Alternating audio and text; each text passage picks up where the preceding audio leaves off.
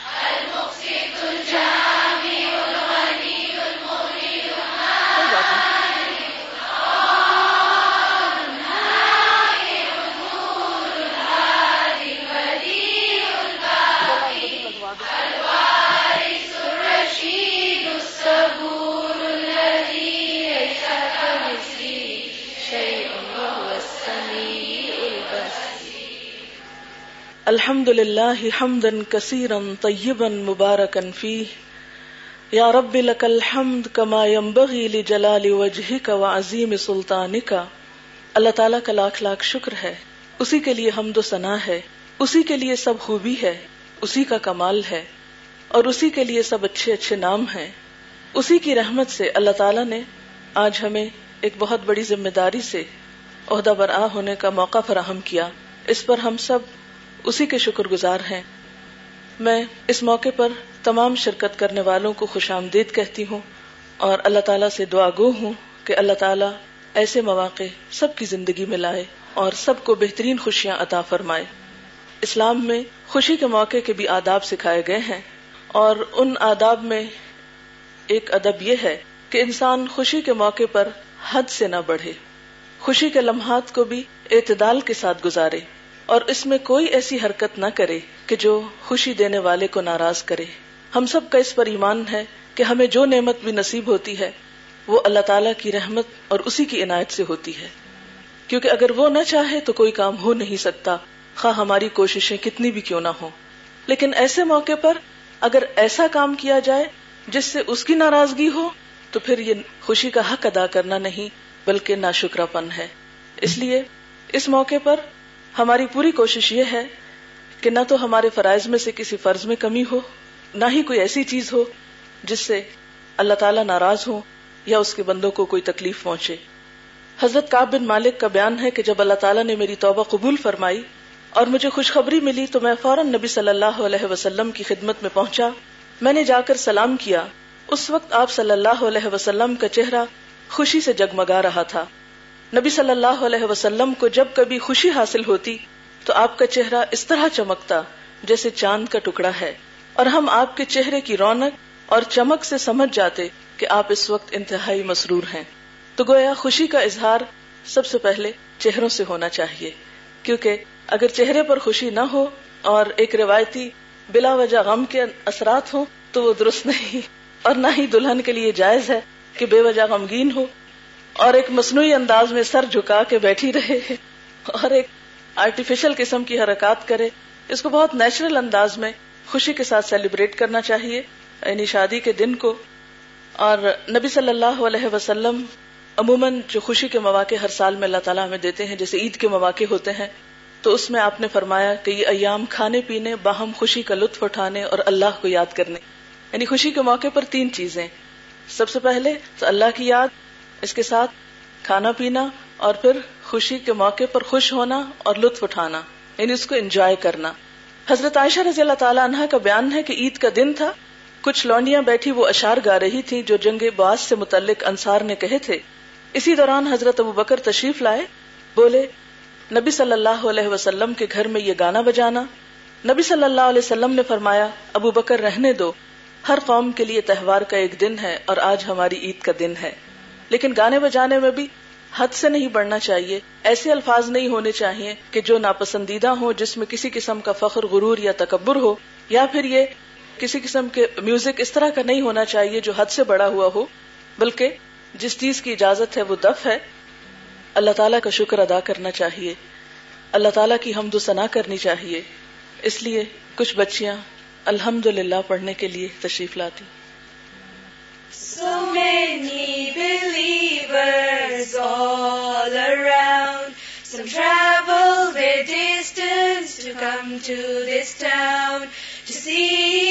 Family room is one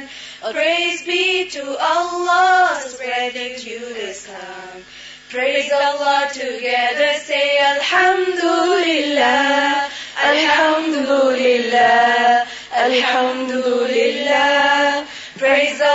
together سے الحمد للہ الحمد للہ الحمد للہ once world today the many trend just leave and the today nor people everywhere moving away from Allah the peace lead so when I see my brother home to where I lag sir feel ویر رنگ الحمد للہ الحمد للہ الحمد للہ freeze to gather سے الحمد للہ الحمد للہ so much to be able to meet from Muslim the place they have not to he no where to stay for stander ground when I look around like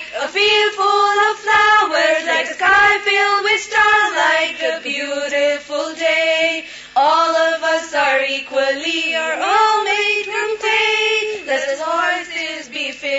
bat is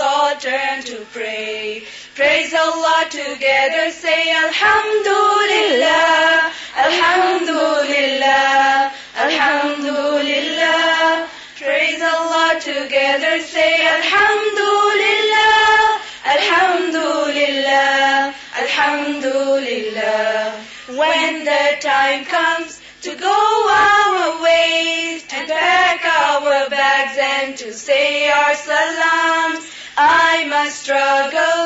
Hold back my tears as I gave all my hugs to my friends in Islam. I will look back at the wonderful times of all the fun that I had and the feelings of all.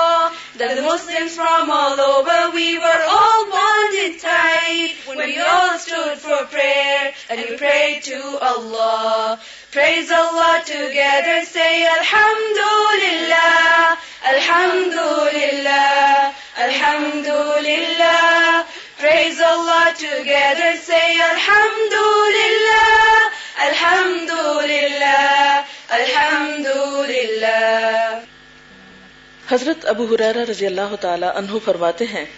کہ نبی صلی اللہ علیہ وسلم جب کسی کے نکاح پر اس کو مبارکباد دیتے تو یوں فرماتے بارک اللہ لکا و بارک علیکما کما جمع ابئی تمہیں خوشحال رکھے تم دونوں پر برکتیں نازل فرمائے اور خیر و خوبی کے ساتھ تم دونوں کا نباہ کرے تو ہم اس موقع پر یہ دعا سیکھتے ہیں بارک اللہ لکا وبارك عليكما وجمع بينكما في خير بارك الله لك وبارك عليكما وجمع بينكما في خير تکبیریں پڑھیے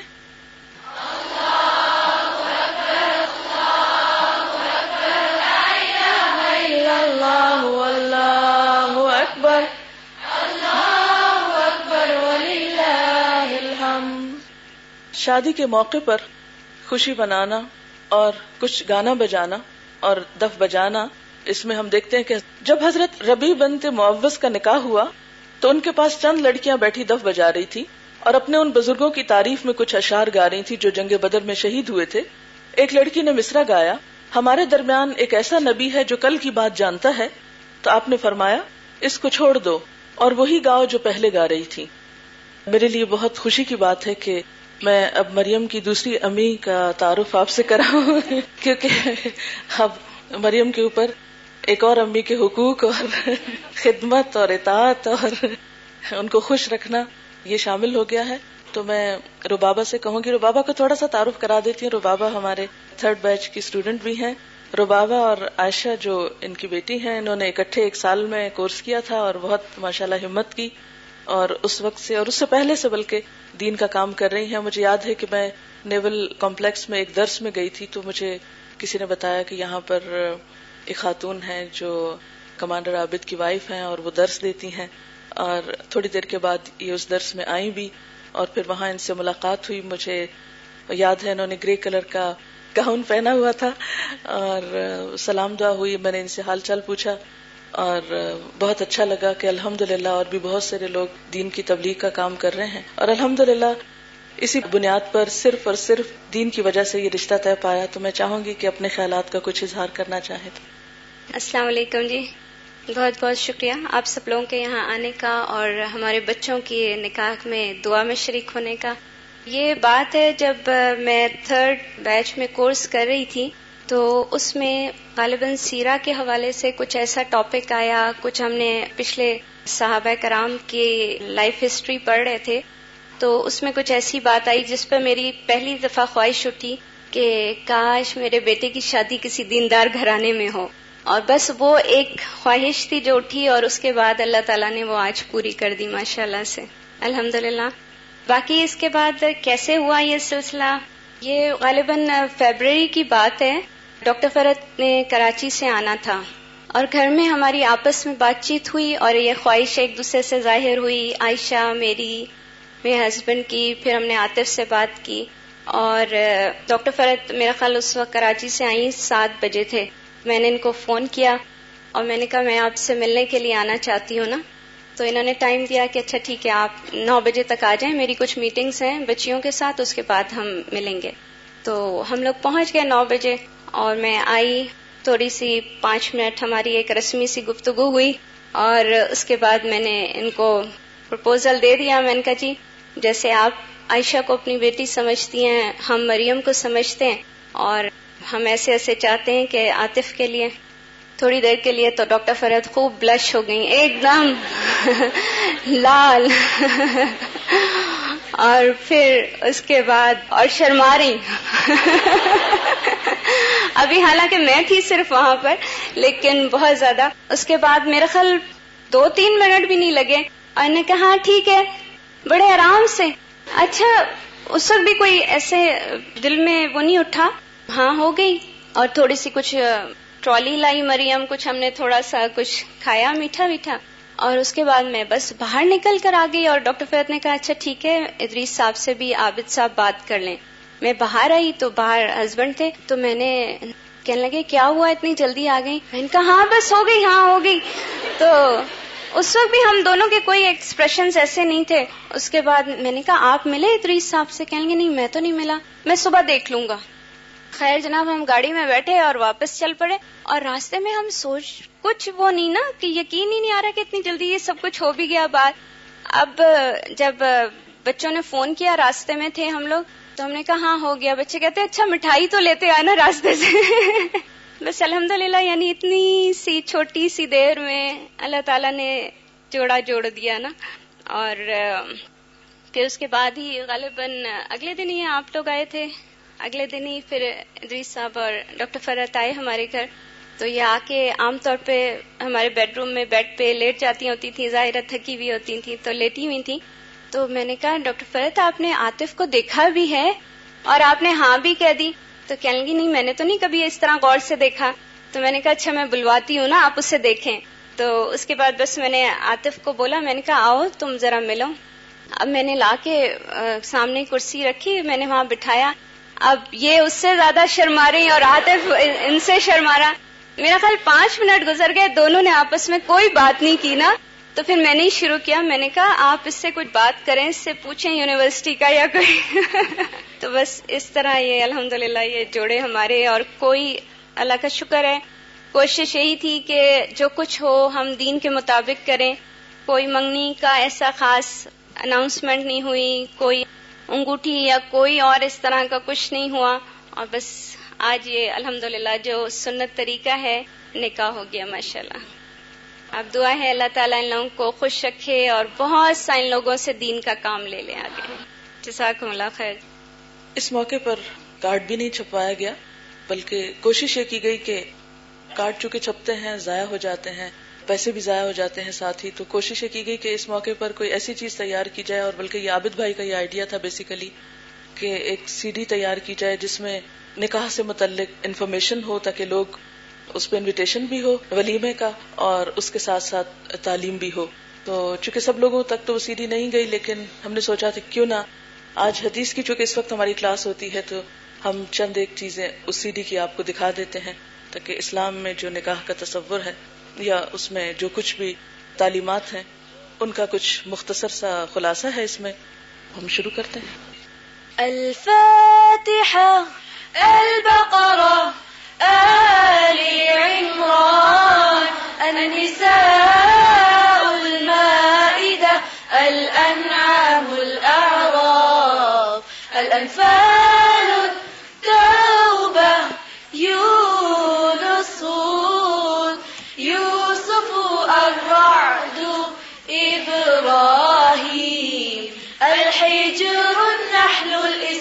الكهف مريم طه الأنبياء الحاج المؤمنون النور الفرقان الشعراء النمل القصص العنكبوت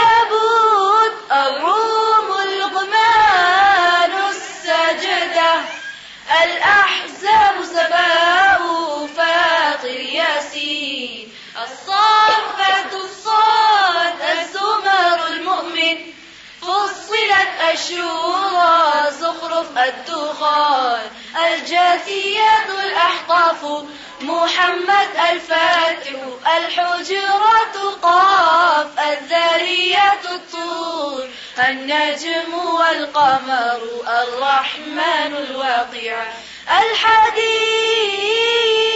المجالة الحشر الممتحينة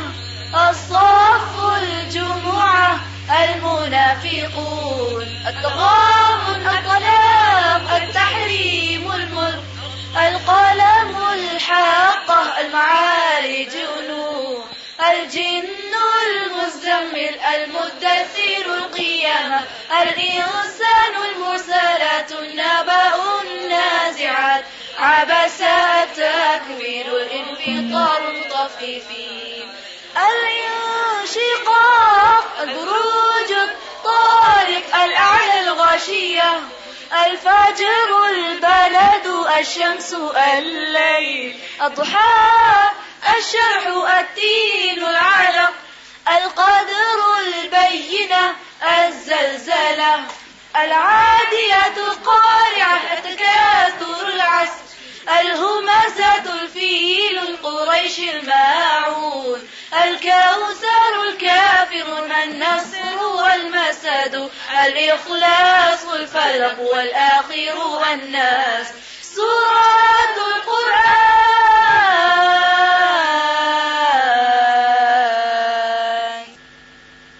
یہ پریزنٹیشن جو تیار کی گئی ہے شادی مبارک کے بارے میں اس کے تین حصے کیے گئے ہیں ایک تو ہے شادی سے پہلے یعنی ہمارا دین ہمیں کیا بتاتا ہے اور شادی کے موقع پر اور پھر شادی کے بعد اس کے علاوہ اس میں آڈیو لیکچر بھی ہیں ہم ان کو تو اس وقت آپ کو نہیں سنائیں گے جس میں خطبہ نکاح کی تفسیر ہے اور شوہر اور بیوی کے کچھ حقوق و فرائض ہیں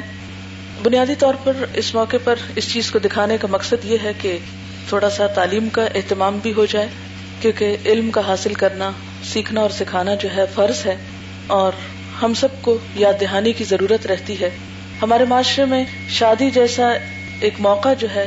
جو کہ ہماری زندگی کا ایک حصہ ہے اسے بہت کٹھن اور مشکل بنا دیا گیا ہے اور کچھ ہندوانہ اثرات سے ہم نے اپنے ساتھ ایسی رسمیں اور ایسے کام شروع کر دیے ہیں جو اوریجنلی اسلام میں نہیں ہے جس کی وجہ سے ہم نے اپنی زندگیوں کو دوبھر کر لیا ہے تو اس لیے مناسب معلوم ہوتا ہے کہ شادی کا جو اسلامی کانسیپٹ ہے اس کو عام کیا جائے یہ سی ڈی ان شاء اللہ تعالیٰ بعد میں بھی اویلیبل ہوگی اگر کبھی کسی اور موقع پر کوئی اور شخص اس سے فائدہ اٹھانا چاہے یا کارڈ کے طور پر اس کو استعمال کرنا چاہے اپنے نام کو پرنٹ کروا کر تو وہ بھی ان شاء اللہ الہدا سے اویلیبل ہوگی رسول اللہ صلی اللہ علیہ وسلم نے فرمایا ان نکاح سنتی نکاح میری سنت میں سے ہے یعنی نکاح کرنا نبی صلی اللہ علیہ وسلم کے طریقے کو فالو کرنا ہے نکاح کرنے کے مقاصد کیا ہیں نکاح سے دین مکمل ہوتا ہے نکاح باعث سے راحت و سکون ہے نکاح انسان کو بدکاری سے بچاتا ہے یعنی حرام میں پڑنے سے محفوظ رکھتا ہے اور خاص طور پر جس شخص کو یہ ڈر ہو کہ وہ حرام کا ارتکاب کرے گا اس کے لیے نکاح کرنا فرض کے درجے میں شامل ہو جاتا ہے نکاح سے دین مکمل ہوتا ہے رسول اللہ صلی اللہ علیہ وسلم نے فرمایا جب کوئی شخص نکاح کر لیتا ہے تو اپنا آدھا دین مکمل کر لیتا ہے لہٰذا اسے چاہیے کہ باقی آدھے دین کے معاملے میں اللہ سے ڈرتا رہے یعنی باقی نصف جو ہے اس کی بنیاد تقوا ہے نکاح اللہ تعالیٰ کی نشانیوں میں سے ہے وہ من آیات ہی انخلا کم ازوا تسکن الحا و جا البین کم موتم ان نفیزہ کلاک میں اور اس کی نشانیوں میں سے یہ ہے کہ اس نے تمہارے لیے تمہاری ہی جن سے بیویاں بنائی تاکہ تم ان کے پاس سکون حاصل کرو اور تمہارے درمیان محبت اور رحمت پیدا کر دی یقیناً اس میں بہت سی نشانیاں ہیں ان لوگوں کے لیے جو غور و فکر کرتے ہیں رسول اللہ صلی اللہ علیہ وسلم نے فرمایا ہم نے دو محبت کرنے والوں کے لیے نکاح سے زیادہ کوئی چیز مؤثر نہیں دیکھی نکاح انسان کو بدکاری سے بچاتا ہے آپ صلی اللہ علیہ وسلم نے فرمایا اے جوانوں کی جماعت تم میں سے جو استطاعت رکھے وہ نکاح کر لے اس لیے کہ نکاح آنکھوں کو نیچا کرتا ہے شرم گاہ کو محفوظ رکھتا ہے اور جو شخص خرچ کی طاقت نہ رکھے وہ روزہ رکھے کیونکہ روزہ اس کی خواہش نفس کو ختم کر دے گا حضرت ابو حرار رضی اللہ تعالیٰ انہوں سے روایت ہے رسول اللہ صلی اللہ علیہ وسلم نے فرمایا تین آدمیوں کی مدد کرنا اللہ کے ذمہ ہے نمبر ایک وہ غلام جس نے اپنے مالک سے آزادی کے لیے معاہدہ کیا اور وہ ادائیگی کی نیت رکھتا ہے نمبر دو برائی سے بچنے کی نیت سے نکاح کرنے والا نمبر تین اللہ کی راہ میں جہاد کرنے والا اسلام میں شادی کا تصور کیا ہے ان تین مواقع پر ہم سب کو اپنا اپنا جائزہ لینا چاہیے کہ ہمارا طرز عمل کیا ہے شادی سے پہلے کا وقت ہم کن کاموں میں گزارتے ہیں رشتے کی تلاش کے لیے عموماً کیا ہوتا ہے اس موقع پر ہماری سوچ کیا ہوتی ہے اور ہم کیا تلاش کر رہے ہوتے ہیں کیونکہ عام طور پر رشتے کی تلاش میں جو چیز دیکھی جاتی ہے وہ مال و دولت یا حسن ہے حضرت سعد بن ابھی وقاص کہتے ہیں کہ رسول اللہ صلی اللہ علیہ وسلم نے فرمایا چار چیزیں خوش بختی کی علامت ہیں نیک بیوی کھلا گھر نیک ہمسایا اور اچھی سواری اور چار چیزیں بد بختی کی علامت ہیں بری بیوی برا ہمسایا بری سواری اور تنگ گھر حضرت ابو حرار رضی اللہ تعالیٰ انہوں سے روایت ہے کہ نبی اکرم صلی اللہ علیہ وسلم نے فرمایا عورت سے چار چیزوں کے پیش نظر نکاح کیا جاتا ہے اس کے مال و دولت کی وجہ سے یا اس کے حسب نصب کی وجہ سے یا اس کی خوبصورتی کی وجہ سے یا پھر اس کی دینداری کی وجہ سے اے انسان تیرے ہاتھ خاک آلود ہو دیندار عورت سے نکاح کرنے میں کامیابی حاصل کرو سوال یہ پیدا ہوتا ہے کہ آخر رسول اللہ صلی اللہ علیہ وسلم نے ایسا کیوں فرمایا عام طور پر رشتے کی تلاش میں جس چیز کو بہت اہمیت دی جاتی ہے وہ مال و دولت ہے یاد رکھیے آپ صلی اللہ علیہ وسلم نے فرمایا مسلمانوں میں غریب لوگ مالداروں سے پانچ سو سال پہلے جنت میں جائیں گے ایک اور جگہ پر فرمایا ہر امت کے لیے ایک فتنہ ہے اور میری امت کا فتنہ مال ہے سہل بن ساز سے روایت ہے ایک مالدار شخص آپ صلی اللہ علیہ وسلم کے سامنے سے گزرا آپ نے حاضرین سے پوچھا یہ کیسا شخص ہے انہوں نے کہا ایسا شخص ہے کہ اگر کہیں پیغام بھیجے تو لوگ قبول کر لیں کسی کی سفارش کرے تو لوگ مان لیں اگر کوئی بات کرے تو لوگ متوجہ ہو کر سنیں سہل کہتے ہیں یہ پوچھ کر رسول اللہ صلی اللہ علیہ وسلم خاموش ہو گئے اس کے بعد ایک اور شخص گزرا جو مسلمانوں میں ایک محتاج اور غریب آدمی تھا آپ نے پوچھا یہ کیسا شخص ہے انہوں نے کہا یہ تو ایسا شخص ہے کہ اگر کہیں پیغام بھیجے تو کوئی قبول نہ کرے کسی سے سفارش کرے تو کوئی نہ مانے کوئی بات کرے تو کوئی دل لگا کے نہ سنے رسول اللہ صلی اللہ علیہ وسلم نے فرمایا یہ شخص اکیلا پہلے شخص کی طرح دنیا بھر سے بہتر ہے یعنی پہلا شخص جس کے پاس بہت کچھ ہے لیکن اگر ایمان نہیں دین نہیں تقوا نہیں اخلاق نہیں تو اس کے مقابلے میں یہ غریب شخص جس کی طرف کوئی متوجہ نہیں ہوتا وہ کہیں زیادہ بہتر ہے عموماً شادی بیاہ کے موقع پر برادری اور خاندان کو بہت اہمیت دی جاتی ہے بہت سی بچیوں کے رشتے صرف اس وجہ سے نہیں ہو پاتے کہ رشتہ برادری میں نہیں ہے حالانکہ برادری اور خاندان تو وہ پہچان کے لیے اللہ و تعالیٰ فرماتے ہیں یا من ذکر و نہ وہ شعوبا کم شعب و قبا اے لوگ ہم نے تم سب کو ایک ہی مرد اور عورت سے پیدا کیا ہے تمہارے کنبے اور قبیلے اس لیے بنا دیے تاکہ تم ایک دوسرے کو پہچانو نبی صلی اللہ علیہ وسلم نے فرمایا کلکم من آدم و آدم امن تراب تم سب حضرت آدم سے ہو اور آدم مٹی سے بنائے گئے تھے یعنی سب انسانوں کی اصل ایک ہے اس لیے خاندان اور برادری کی وجہ سے اونچ نیچ کا تصور یہ اسلامی تصور نہیں ہے پھر اسی طرح حسن و جمال کو بہت اہمیت دی جاتی ہے حالانکہ ہم سب کو یہ یاد رکھنا چاہیے کہ کسی بھی شخص کے پاس جو کچھ بھی شکل و صورت میں سے ہے وہ اللہ سبحان و تعالیٰ کا بنایا ہوا ہے یا کب رب کل کریم اللہ خلق کا فا دل کا فی اور شا ارک کبک اے انسان تجھے اپنے رب کریم سے کس چیز نے بہکایا جس رب نے تجھے پیدا کیا پھر ٹھیک ٹھاک کیا پھر درست اور برابر بنایا اور جس صورت میں چاہا تجھے جوڑ دیا یعنی ہماری سب کی شکل و صورت اللہ سبحان تعالیٰ نے بنائی ہے عموماً رشتہ دیکھنے کے وقت لوگ شکل و صورت پر بہت باتیں بناتے ہیں بعض اوقات گھر واپس جا کر مذاق بھی اڑاتے ہیں نام بھی رکھتے ہیں یہ تمام چیزیں غیر اسلامی ہیں اللہ تعالیٰ فرماتے ہیں فیشا هو عزیز الحکیم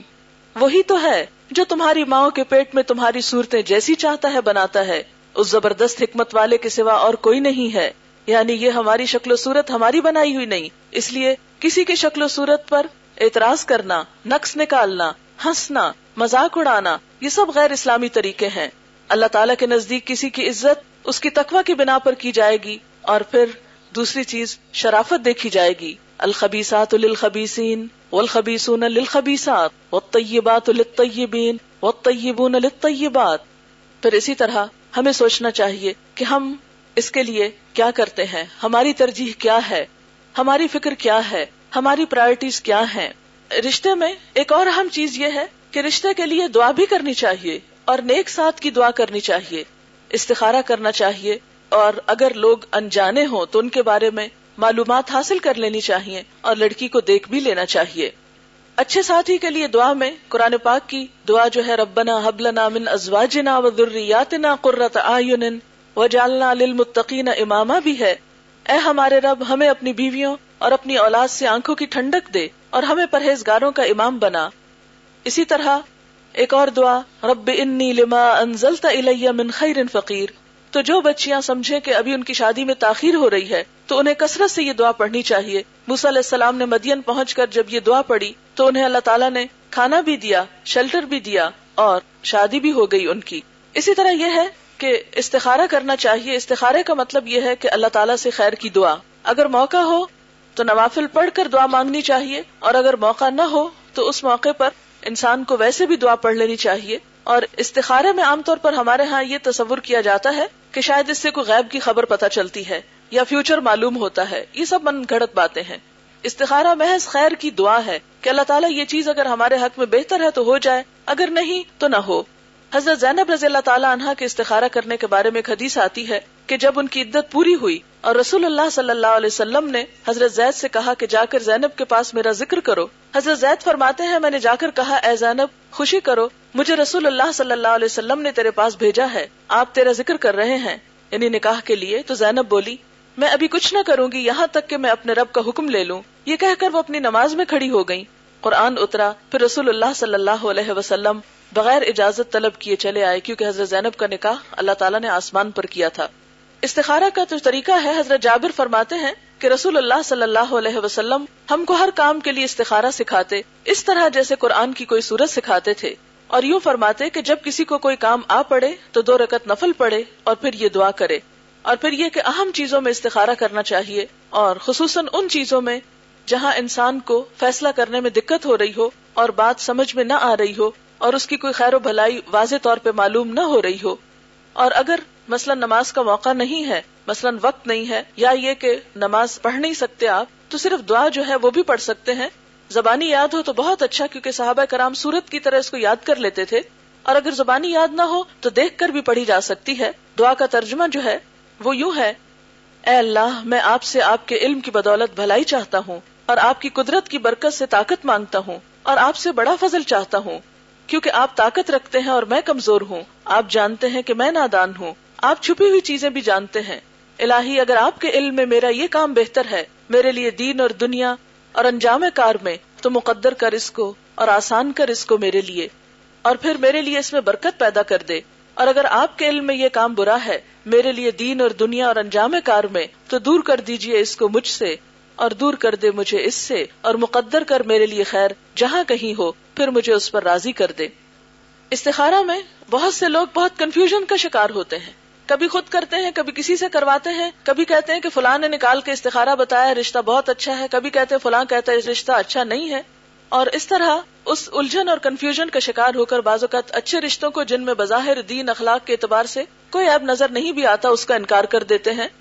اور بعض اوقات ویسے ہی خواب آنا ہوتا ہے اور اتفاق یہ ہوتا ہے بائی چانس کے وہ استخارہ جس دن کیا ہوتا ہے اس دن وہ خواب آ جاتا ہے تو اس کو اس بنا پر وہ رشتہ ریجیکٹ کر دیا جاتا ہے بنیادی طور پر تو یہ ہے کہ اس دعا میں جو کانسیپٹ ہے یا جو اس کی روح ہے وہ کچھ یوں ہے کہ اللہ تعالیٰ اگر بہتر ہے تو یہ کام ہو جائے یہ ہے بیسک روح اس کی اور اگر بہتر نہیں تو اس کو مجھ سے دور کر دے اس کے علاوہ استخارہ کچھ نہیں ہے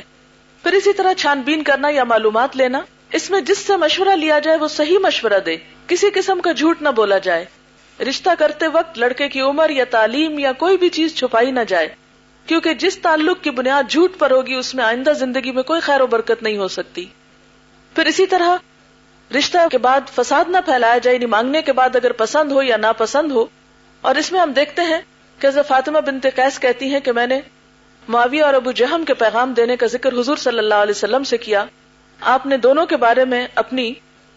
رائے جو تھی وہ بہت واضح طور پر دی اور واضح رائے دینا کوئی غیبت کرنا نہیں ہوتا اس موقع پر بھی کسی کی تعریف میں مبالغہ آرائی نہیں کرنی چاہیے کیونکہ اس میں بھی پھر جھوٹ شامل ہو جاتا ہے اور جھوٹ کے بارے میں نبی صلی اللہ علیہ وسلم نے فرمایا بے شک جھوٹ بدی ہے اور بدی دوزخ یا آگ کی طرف لے جاتی ہے پھر اسی طرح اس موقع پر یہ احتیاط بھی کرنی چاہیے کہ صرف اس شخص تک بات پہنچائی جائے جس نے آپ سے مشورہ طلب کیا ہے ہر ایک کو شریک مشورہ نہیں کرنا چاہیے اور ہر ایک سے بات ڈسکس نہیں کرنی چاہیے اور فساد پھیلانے سے پرہیز کرنا چاہیے کیونکہ اللہ تعالیٰ ایسے لوگوں کو پسند نہیں کرتے اسی طرح یہ ہے کہ کہیں کسی نے رشتے کا بتایا ہو تو لڑکی کو دیکھ لینا چاہیے پہلے گھر والے دیکھیں کسی تقریب میں دیکھ سکتے ہیں کسی رشتے دار کے گھر دو فریقوں کو دیکھا جا سکتا ہے اور ایسے موقع پر اگر لڑکی کو نہ بتایا جائے کہ اسے دیکھنے کے لیے کوئی آ رہے ہیں یا دیکھنے کے لیے سب کچھ ہو رہا ہے تو زیادہ بہتر ہے تاکہ انکار ہونے پر لڑکی کے اندر کوئی احساس کمتری نہ ہو پھر اسی طرح یہ ہے کہ لڑکا جو ہے جب سب باتیں طے ہو جائیں تو لڑکا لڑکی کو دیکھ بھی سکتا ہے آپ صلی اللہ علیہ وسلم نے فرمایا جب تم میں سے کوئی شخص عورت سے نکاح کا ارادہ کرے تو اسے چاہیے کہ اگر ممکن ہو تو عورت کو ایک نظر دیکھ لے ایک دوسری حدیث میں آتا ہے کہ ایک شخص نے ایک عورت سے نکاح کرنا چاہا تو آپ نے فرمایا اس کو دیکھ لو اس لیے کہ انصار کی آنکھوں میں کچھ نقص ہوتا ہے حضرت مغیرہ بن شعبہ کہتے ہیں کہ رسول اللہ صلی اللہ علیہ وسلم کے زمانے میں میں نے ایک عورت کو نکاح کا پیغام بھیجا آپ نے فرمایا تو نے دیکھ بھی لیا ہے اس کو میں نے کہا کہ نہیں آپ نے فرمایا اس کو دیکھ لو کہ اس سے تم دونوں میں الفت زیادہ ہوگی لیکن اس کا یہ مطلب نہیں کہ لڑکا جو ہے وہ کبھی ایک لڑکی کو دیکھے کبھی دوسری کو دیکھے کبھی تیسری کو دیکھے اور ایک لڑکیوں کا یعنی ایک مزاق بنا لیا جائے اس وقت لڑکی کو دکھانا چاہیے جب باقی تمام چیزوں پر اتفاق ہو چکا ہو اور پوری طرح نیت ہو نکاح کرنے کی کہاں تک دیکھا جا سکتا ہے اگر لڑکی لڑکے کے نکاح پر پکا ارادہ ہو تو چہرے اور ہاتھوں کو دیکھا جا سکتا ہے یعنی گھر کی روز مرہ زندگی میں جو آزاد عام طور پر کھلے ہوتے ہیں ایک نارمل اور نیچرل انداز اس میں لڑکی کو دیکھا جا سکتا ہے عام طور پر شادی کے موقع پر نکاح ہونے سے پہلے منگنی کے بعد یا بات پکی ہونے کے بعد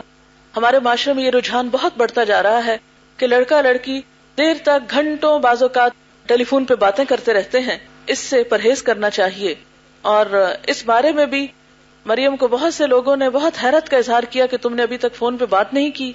اور تم بات کیوں نہیں کر رہے اور کیا وجہ ہے اور بہت زیادہ اس معاملے میں بازو کا تو اپسٹ بھی ہو جاتی تھی کہ سب لوگ مجھے اب نارمل سمجھتے ہیں کہ میں بات نہیں کر رہی حالانکہ نکاح جب تک ہو نہیں جاتا اس موقع پر ضرورت پہچان کے لیے جیسے دیکھا جا سکتا ہے ضرورت تھوڑی بہت بات بھی کی جا سکتی ہے لیکن تنہائی میں باتیں کرنا اور اکیلے کہیں نکل جانا لڑکی لڑکے کا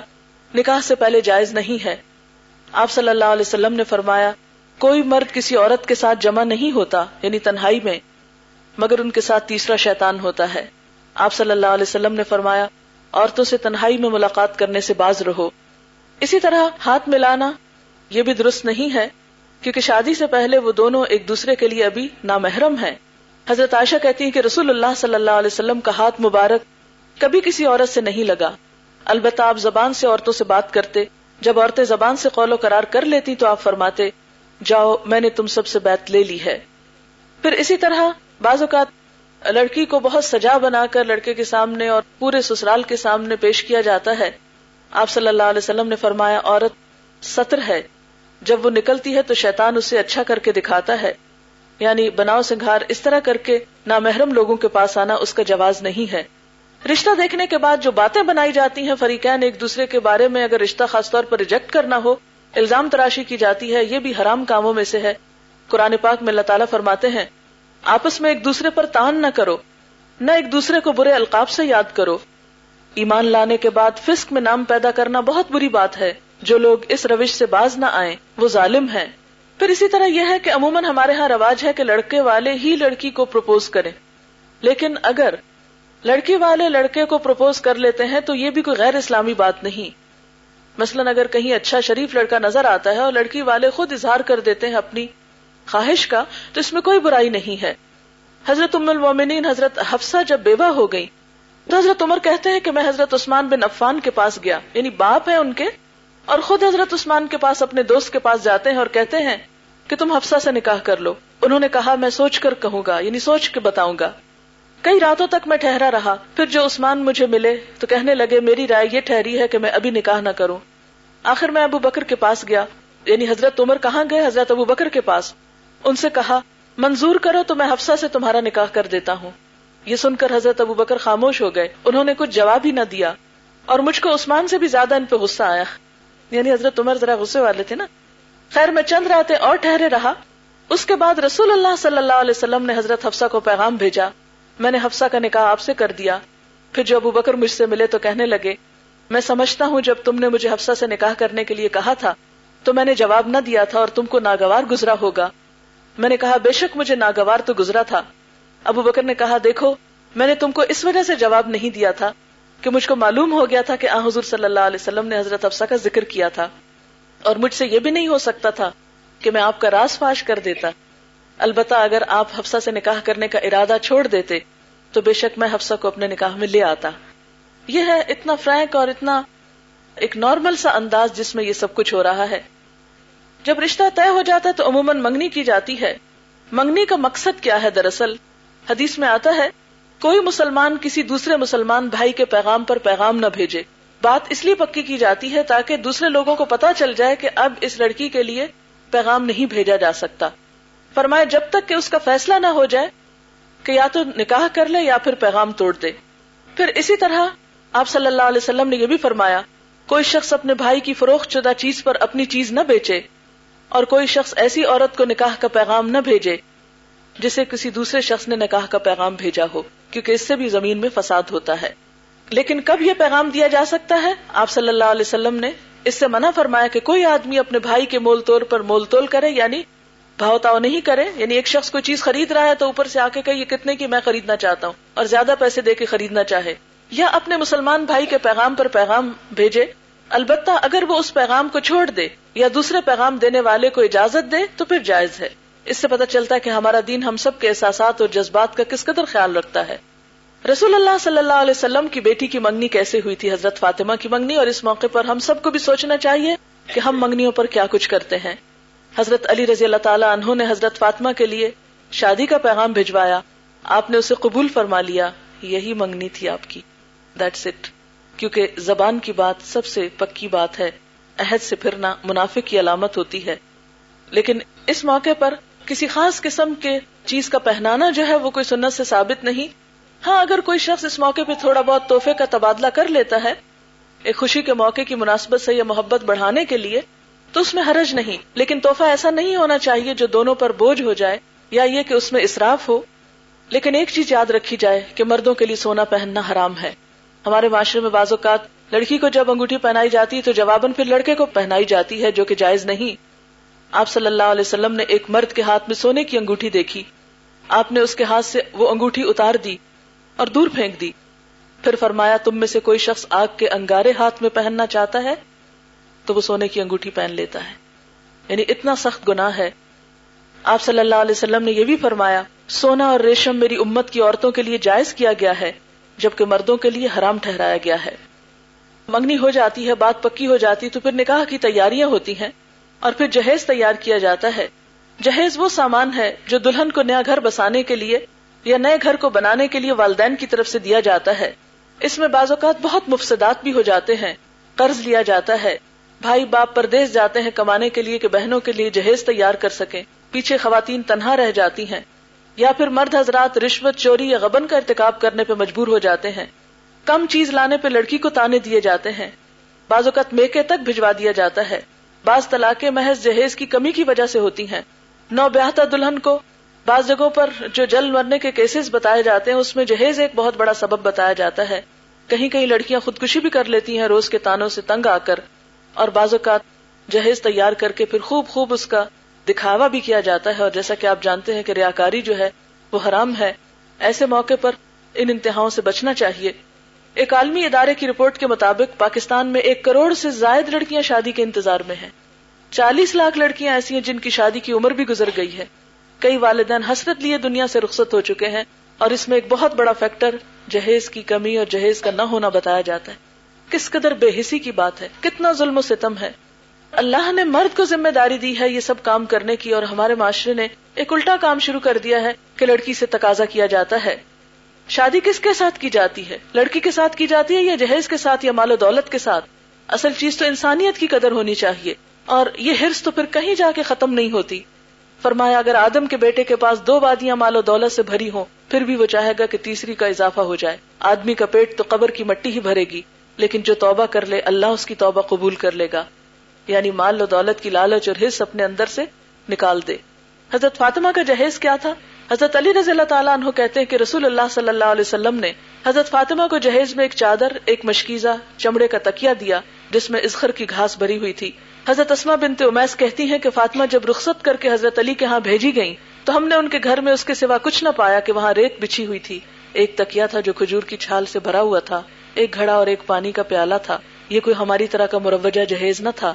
انتہائی معمولی قسم کا چند ضروری سامان تھا لیکن یہ یاد رکھیے کہ آپ صلی اللہ علیہ وسلم نے یہ چیزیں بھی اس لیے بھجوائی تھی کہ حضرت علی آپ کی کفالت میں تھے ان کی ذمہ داری بھی ایک طرح سے آپ پر تھی لیکن جہیز کی جو مخصوص صورت حال ہے یہ سنت سے ثابت نہیں ہے گھر کی ضروریات کا انتظام جو ہے وہ لڑکی کے والدین کی نہیں لڑکے کی ذمہ داری ہے بنیادی طور پر کیونکہ اللہ تعالیٰ نے لڑکے کو قوام بنایا ہے ارجال و قوام فضل اللہ وہ بما انفقال مرد عورتوں پر قوام ہیں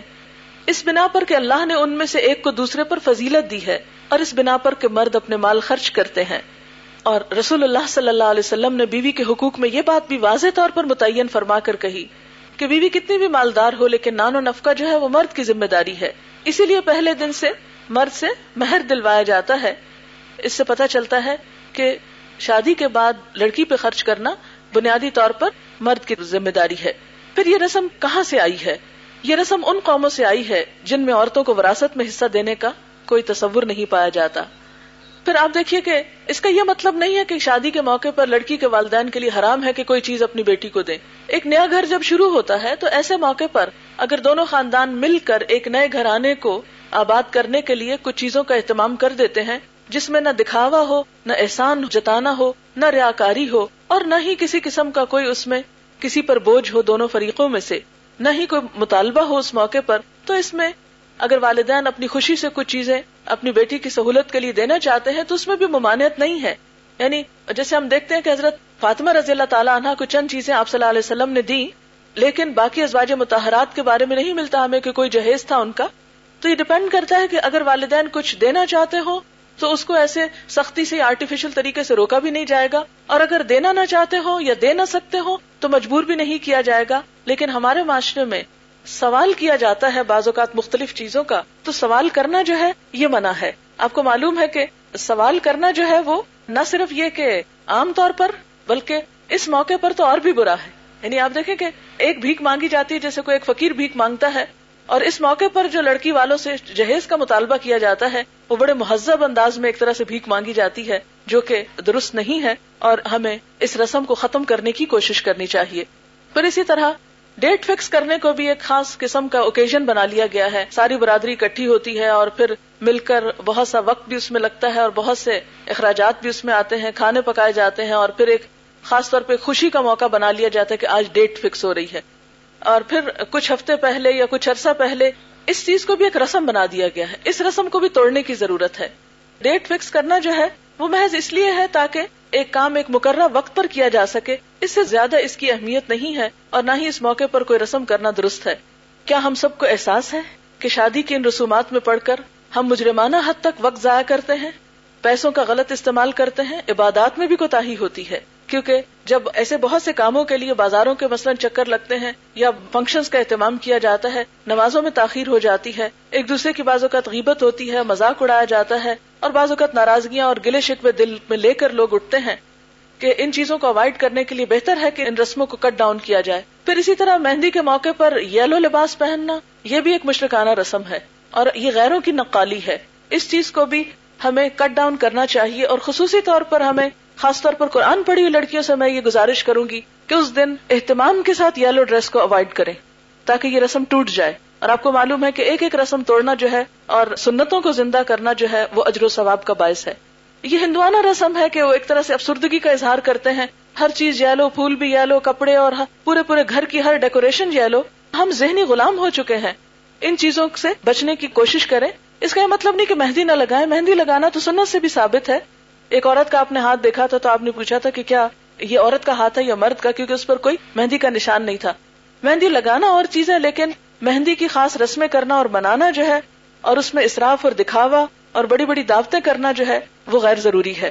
پھر اسی طرح خصوصی طور پر اس وقت ناچ گانا کرنا لڑکوں اور لڑکیوں کا اکٹھا ہو کر ڈانس کرنا یہ سب اللہ کی نافرمانی کے کام ہے جب اللہ خوشی دے تو اس موقع پر حرام کام کر کے اللہ کو ناراض نہیں کرنا چاہیے یہ چند ایک تصویر تھے جن پہ کراس لگایا گیا کہ جو کچھ ہمارے معاشرے میں ہوتا ہے اس کا تھوڑا سا ایک جھلک تھی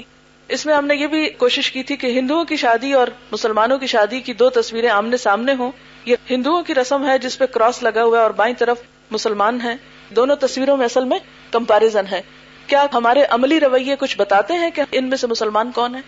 کیا پہچان کر سکتے ہیں پھر ہم مسلمان کس چیز کے ہیں محض زبانی زبانی مسلمان ہیں اگر عملی زندگی میں ہمیں یہ سب کچھ کرنا ہے آخر ہم کس کی تکلید کر رہے ہیں اور کس کی سنت کو فالو کر رہے ہیں پھر اسی طرح جہیز کی خاص نمائش کی جاتی ہے اس موقع پر نمائش کرنا جو ہے وہ بھی ناپسندیدہ ہے اور اس میں خصوصی طور پر پھر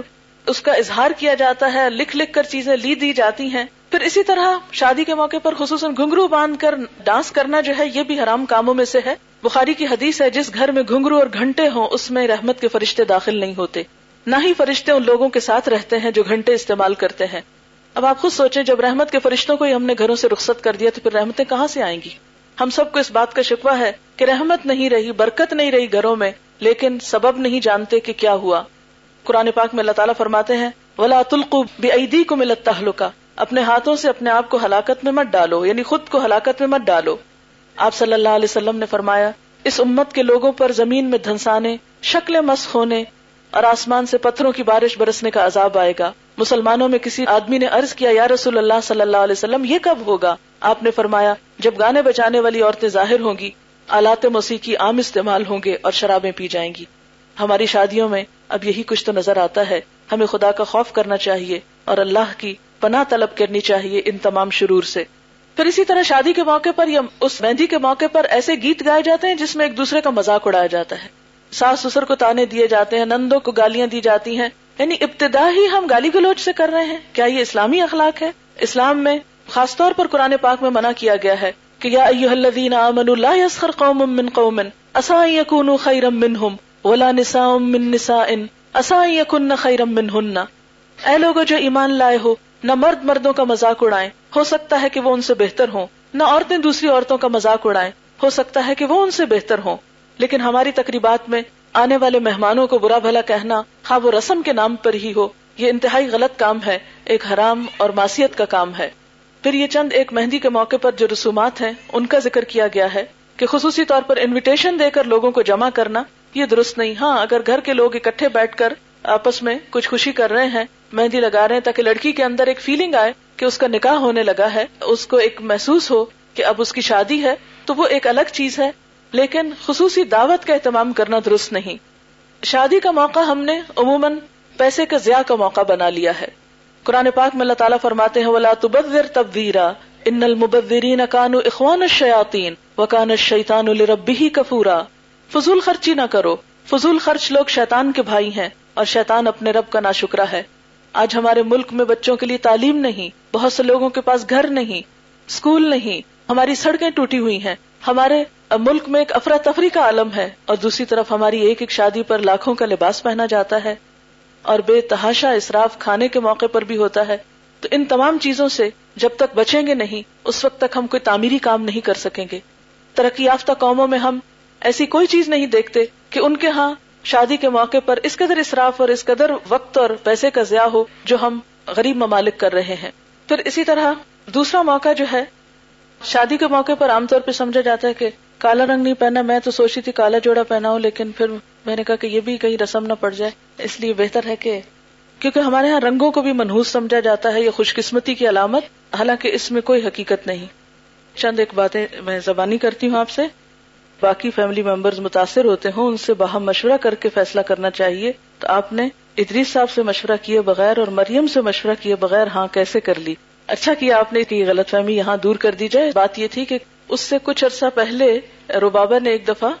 ہلکے پھلکے انداز میں اشارتن بات کی تھی کہ ہماری بہت خواہش ہے جسے کہ قرآن پاک میں آتا ہے نا کہ ولا جناح علیکم کم فیما ارس تم بھی کہ اس معاملے میں تم پر کوئی گناہ نہیں کہ تم عورتوں کی منگنی کے بارے میں یعنی رشتہ مانگنے کے بارے میں بات کرو یا یہ کہ اشارتاً کوئی بات کرو تو انہوں نے اشارتاً بات کر رکھی تھی اور اس پر میری اور ادریس صاحب کی آپس میں گفتگو ہوئی تھی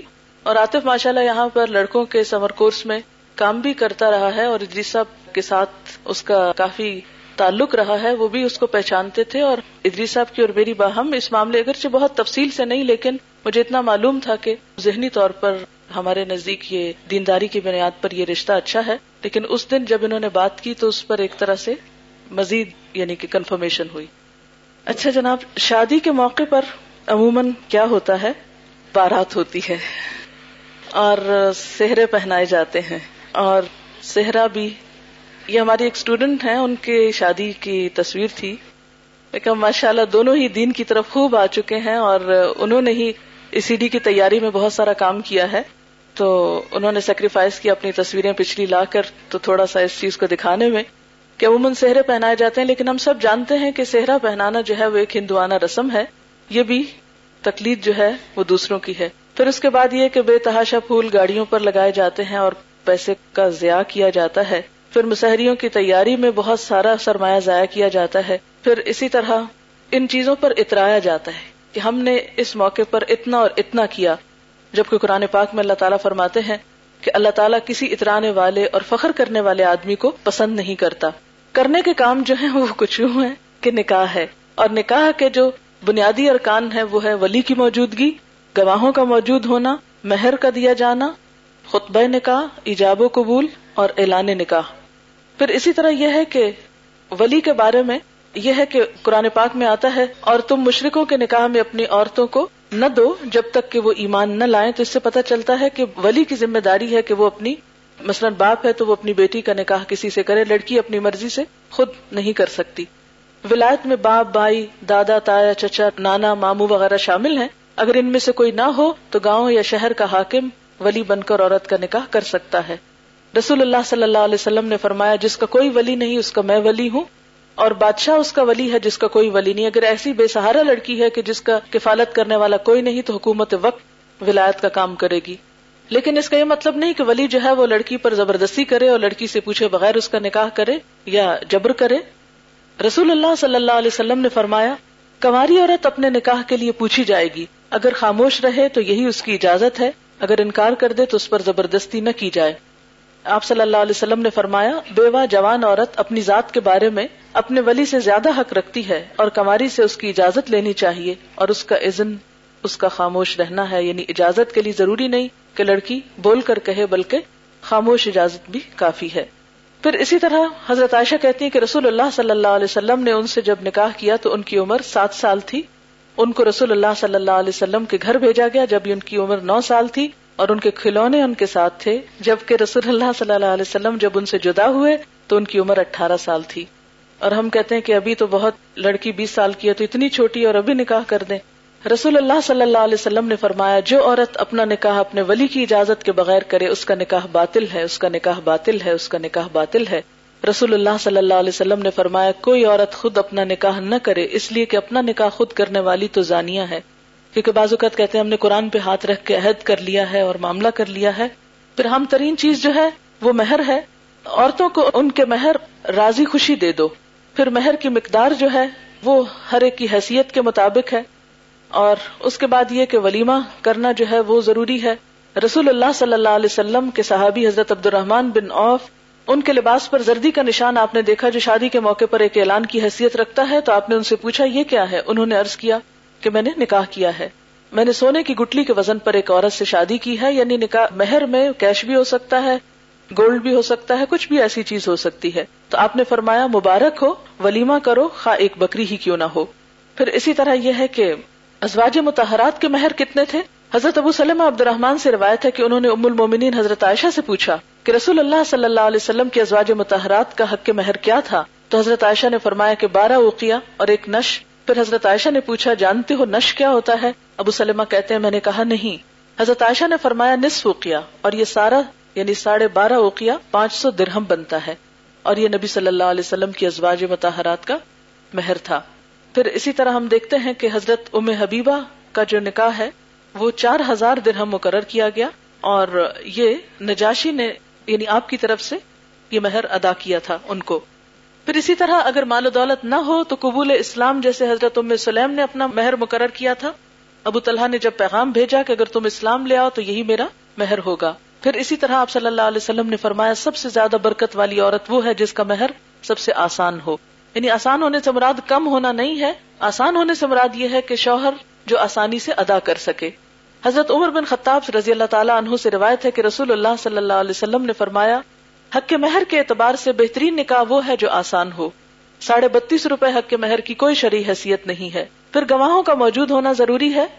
اور یہ دو ہونے چاہیے آپ صلی اللہ علیہ وسلم نے فرمایا جو عورتیں گواہوں کے بغیر نکاح کر لیتی ہیں وہ زنا کرنے والی ہیں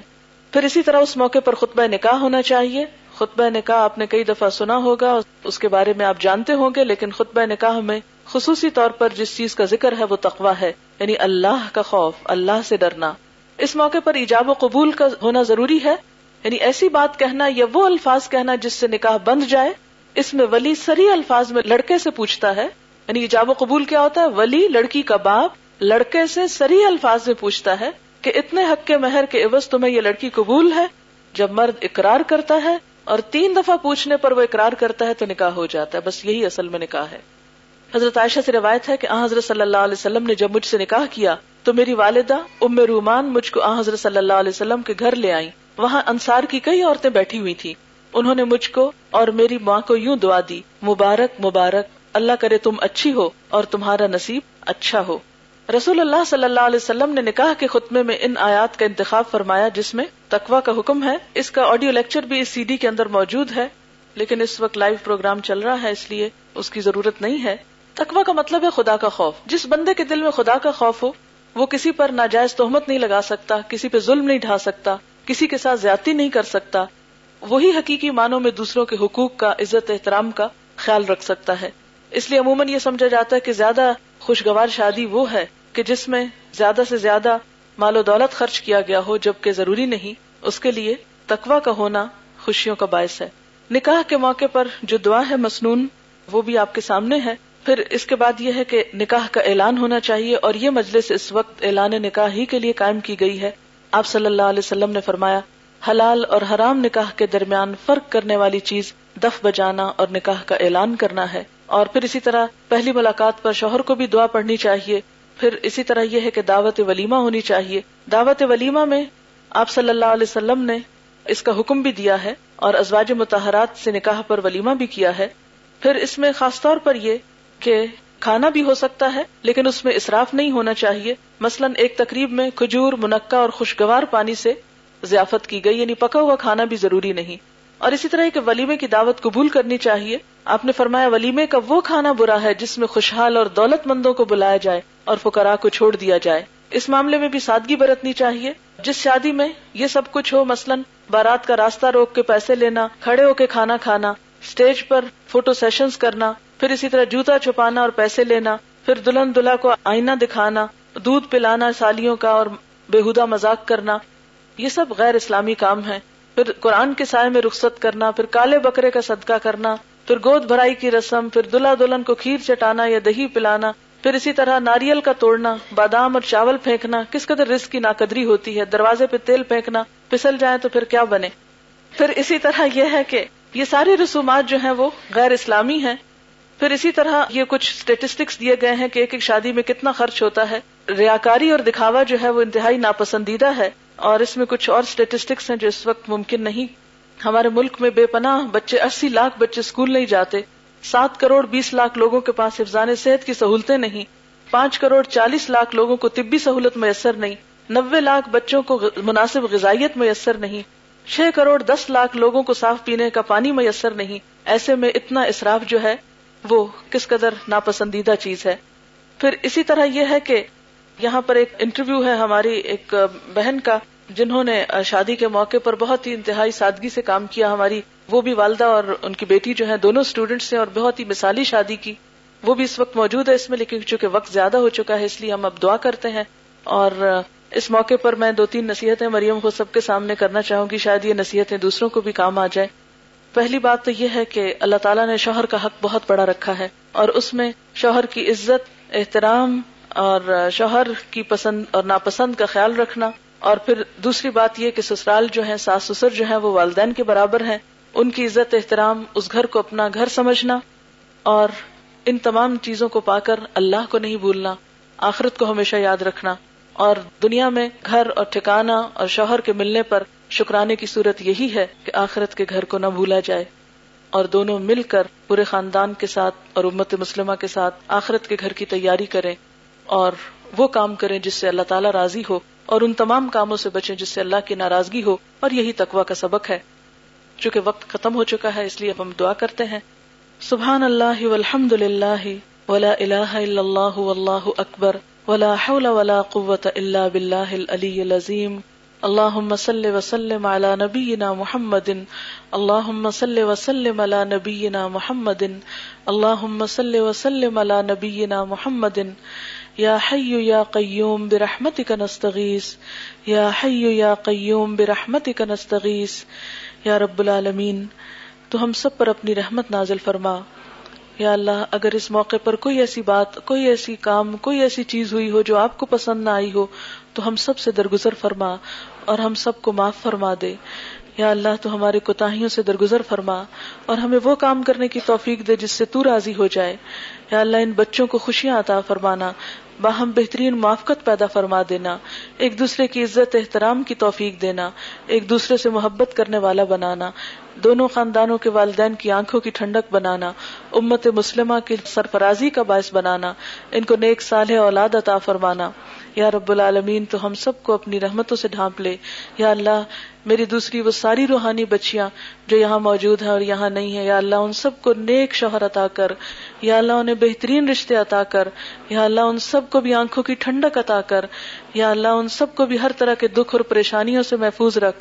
یا رب العالمین جو مائیں اپنے بچوں کے رشتوں کے لیے پریشان ہیں یا اللہ ان سب کی پریشانیاں دور فرما یا اللہ سب کے گھروں میں خیر اور سکون اور بھلائی اور رحمت نازل فرما یا اللہ ہم سب تجھ سے رحمت کی امیدوار ہیں یا اللہ تو ہمارے گناہوں کو معاف کر دینا اور ہم سے راضی ہو جانا اور اس موقع پر کوئی بھی جو کمی کوتا دانستہ یا نادانستہ ہوئی ہو یا اللہ تو ہم سب سے درگزر کرنا ربنا تقبل منا انك انك انت انت السميع العليم وتب علينا التواب الرحيم وصلى الله تعالى على خير خلقه محمد وعلى اله واصحابه واهل بيته اجمعين برحمتك يا ارحم الراحمين الهي امين سبحانك اللهم وبحمدك نشهد ان اجمعین برحمتی اللہ عامین سبحان کل و بحمد کا شہد اللہ کا